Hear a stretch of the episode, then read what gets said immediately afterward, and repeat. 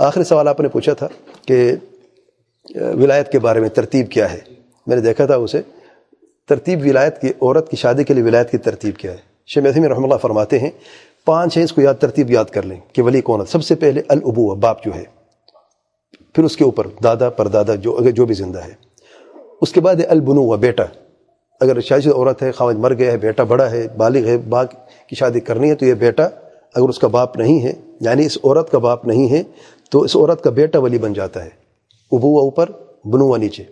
پھر اخوا بھائی۔ پھر عموما چاچا اور ان کے اوپر جو ہے۔ پھر الولا۔ اگر کوئی یعنی لونڈی تھی، اس کو آزاد کر دیا گیا، پھر اس کا جو آقا تھا وہ بنے گا۔ تو یہ پانچ ہے ترتیب کے ساتھ۔ سب سے پہلے الابوا باپ اور اس سے اوپر۔ پھر البنوا بیٹا اور اس کے نیچے۔ پھر الاخوا بھائی۔ بھائی چاچا سے پہلے میں نے آپ کو بتایا، بھائی کا حق چاچا سے پہلے ہے۔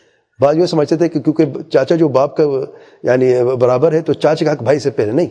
شادی میں اور جو یعنی جو ولی بنتا ہے تو بھائی کا حق پہلے۔ تو پھر الخوا ہے، چوتھے نمبر پہ العمومہ ہے، چاچا جو ہے اور پھر پانچواں نمبر پہ الولا ہے۔ واللہ اعلم۔ سبحانک اللہم بحمدک، اشہد اللہ الہ الا انت، استغفرک